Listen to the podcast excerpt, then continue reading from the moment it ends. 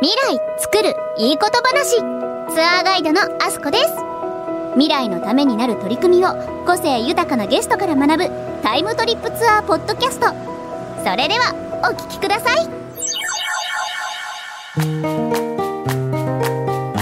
さて東京ミッドタウン日比谷の6階。空中庭園に着きましたがどうですか？緑尾さん。うわあどこを見ても緑緑。写真映えするスポットばかりですね。おお緑尾さんの服が光ってる。ってことは気に入ってくれたんですね。当たり前じゃないですか。自然好き界隈でも語り継がれる場所の一つですからね。このツアーの目玉スポットでもあるのでそんなに喜んでもらえると嬉しいです。ほんとツアーに参加してよかった。うんうん。気兼ねなくどんどん写真撮ってください。緑は逃げないですからね。あせっかくだからこの時代に撮った写真を集めて一つの本にしようかな。いいアイデアじゃないですか。でそれを元カノルビちゃんに送ったらきっと。それはちょっとやめた方が。え？あそれよりさらなる緑に関する情報聞きたくないですか？あるんですか？もちろん聞きたいです。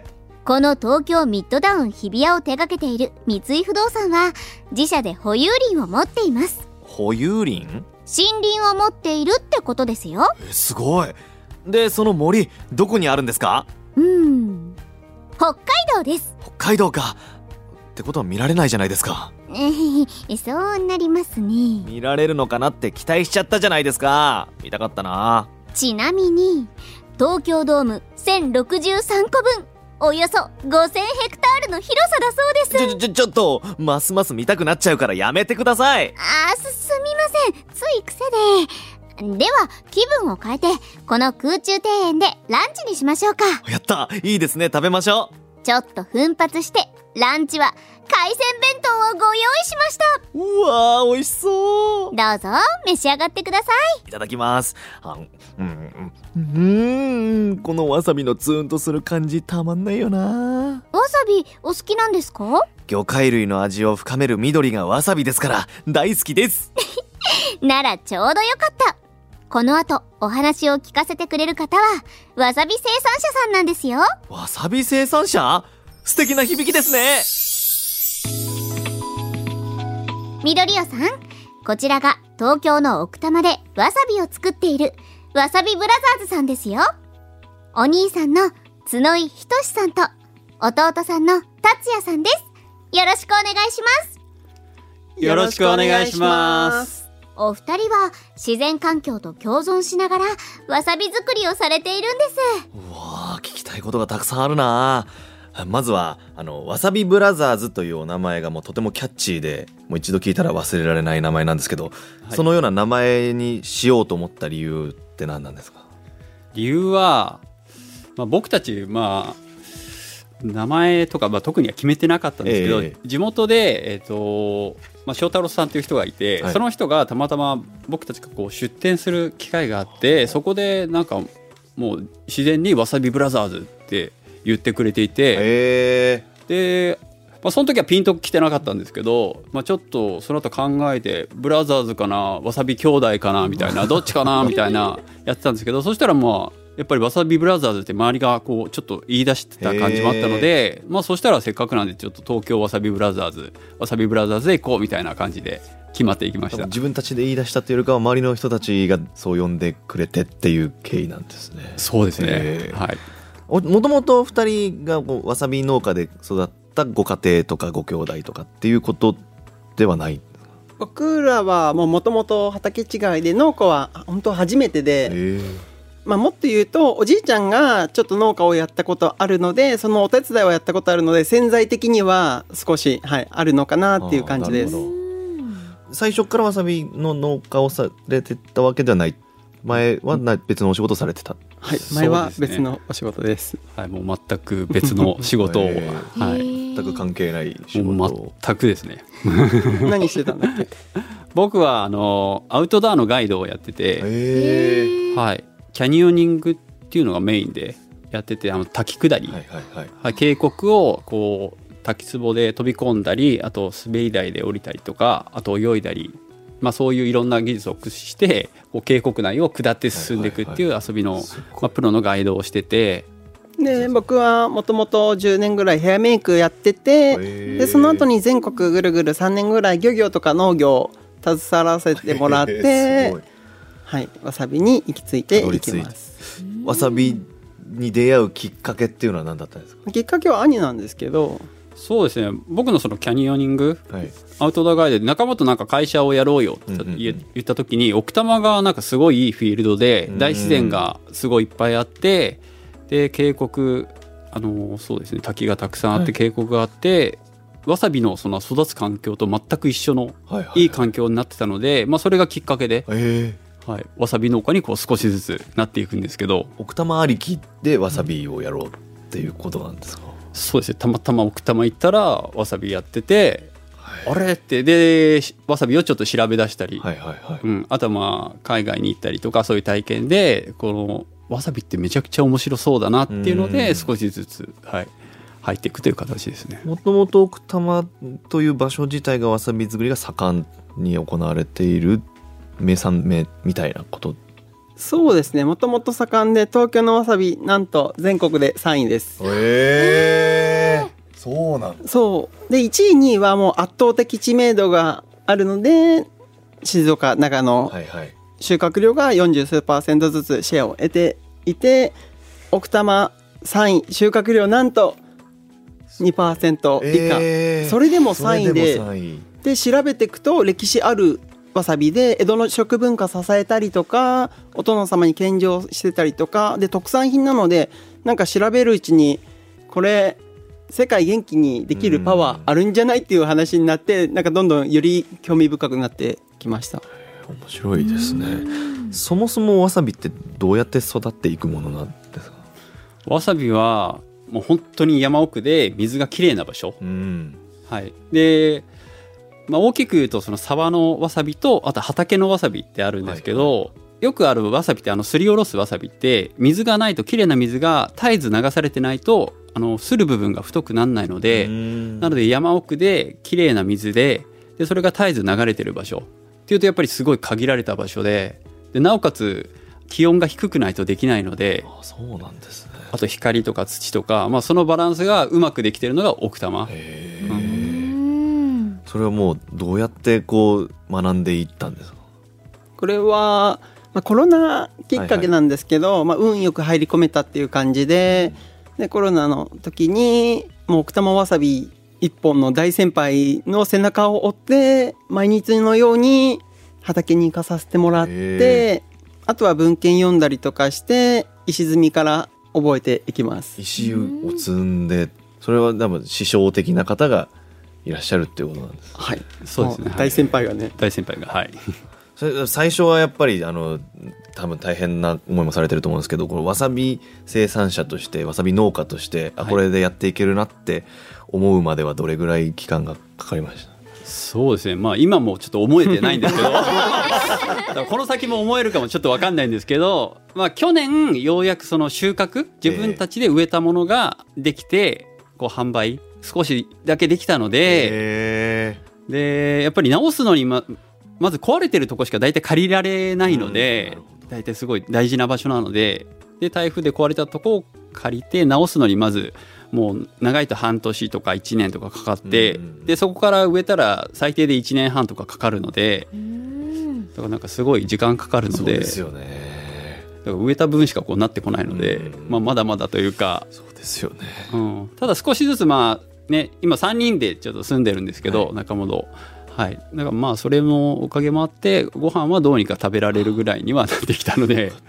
はいありがとうございます。いやでもやっぱその難しいことだと思うんですよ。自然とともにあるというかその自然の影響をもろに受けるものだと思うんで、はい。あの難しそうだなっていう漠然とした印象なんですけどどういうところが大変だなっていう印象ですか？そうですね。もう奥多摩町だと94%ぐらいが森林の町なので、えやっぱ自然と共に生きてるっていう感じなのでもう台風あればすごい水もあるし、ね、地震雷火事親父いっぱいいろんなものがあります。その中でいろんなやっぱ災害がありますよね。例えばお米だったら、はすごいやっぱ収穫量あるからフューチャーされるけど、はいはい。わさび1年半から2年ででなかなか出回ってないのでその災害あんま伝わってこないんですけうん。どやっぱ期間が長ければ長いほど災害、ね、獣害いろんなものと寄り添って生きています。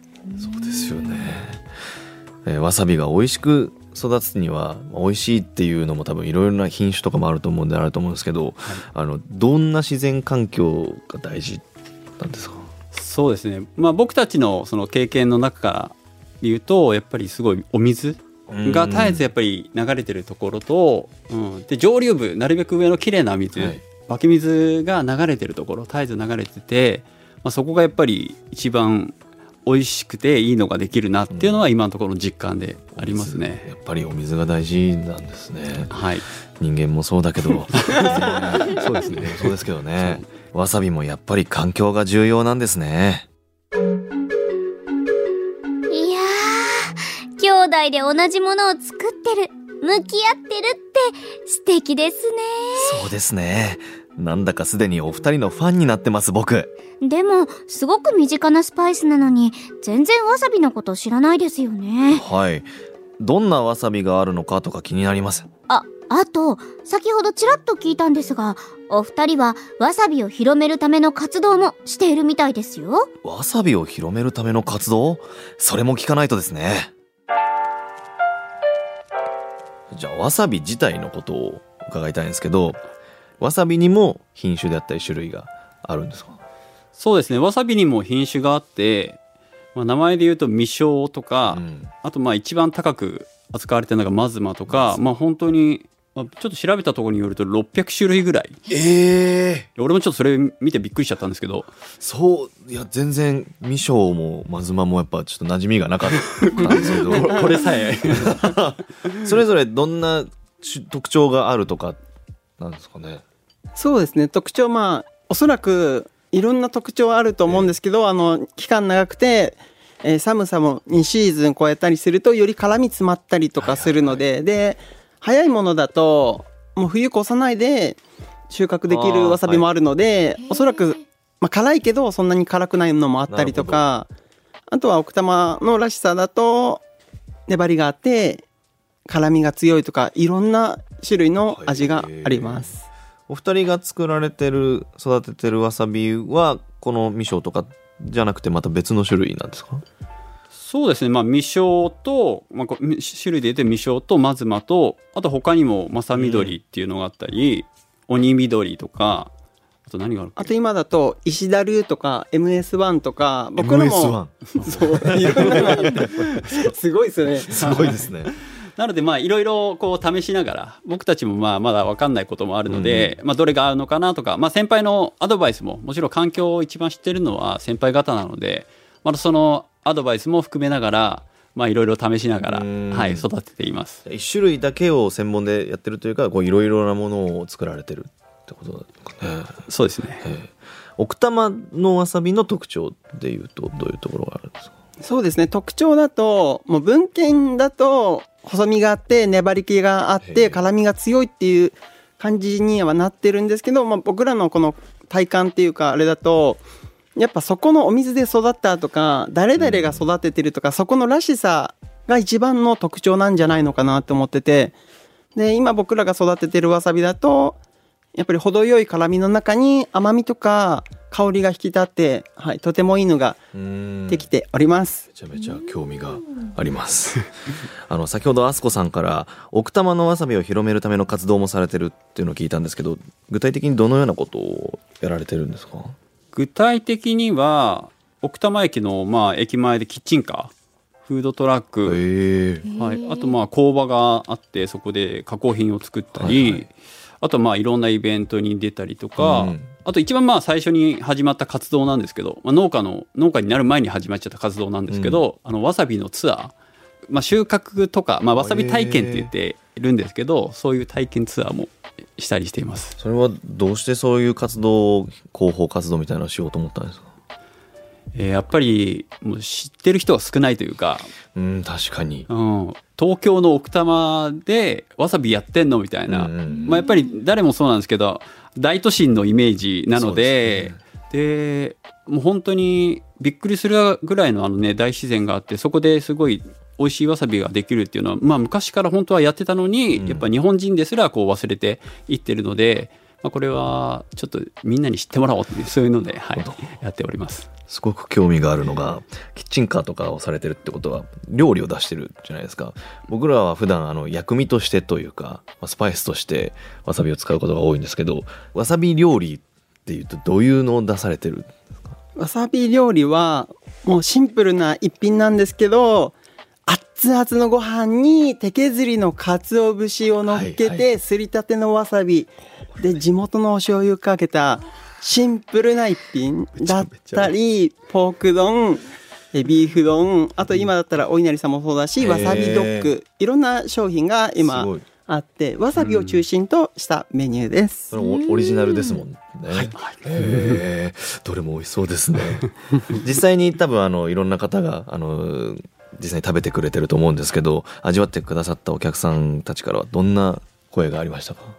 えっとですねまあ結構びっくり生のわさびをあのまず食べたことがない人ん。が結構多いので、もう振りでもう私食べられないのみたいな、はいはい。でそれがねこう あれ？みたいな、うん、だからほ本当に美味しいというか、うん。まあ、今までのわさびのこうイメージと違うようなそんなイメージを持ってくれる人もいるので、うん。やっぱりもう本当一言で言うと美味しいっていうのがね伝わってるのかなと思います。めちゃめちゃ美味しそうですもんね。改めてお二人にとって奥多摩の自然とともに育むわさび作りとはどんなものでしょうか？そうですね。まあ、自然と共に共存はもちろんなんですけど、わさびに育ててもらってるっていう感じで、うんで、このわさびって、このわさびの輪は、なんか、輪、みんなのつなぎ止めてくれる輪なのかなって思っちゃったりしちゃったりしております。素敵な話をたくさんありがとうございます。えーこれからもわさび作り応援してます。緑尾さん？じーっとわさびを見てどうしたんですか？あいえ。わさびの緑の向こうには自然と共に生きるたくさんの生産者さんがいるんですね。この緑こそ生産者さんたちの証なんだ。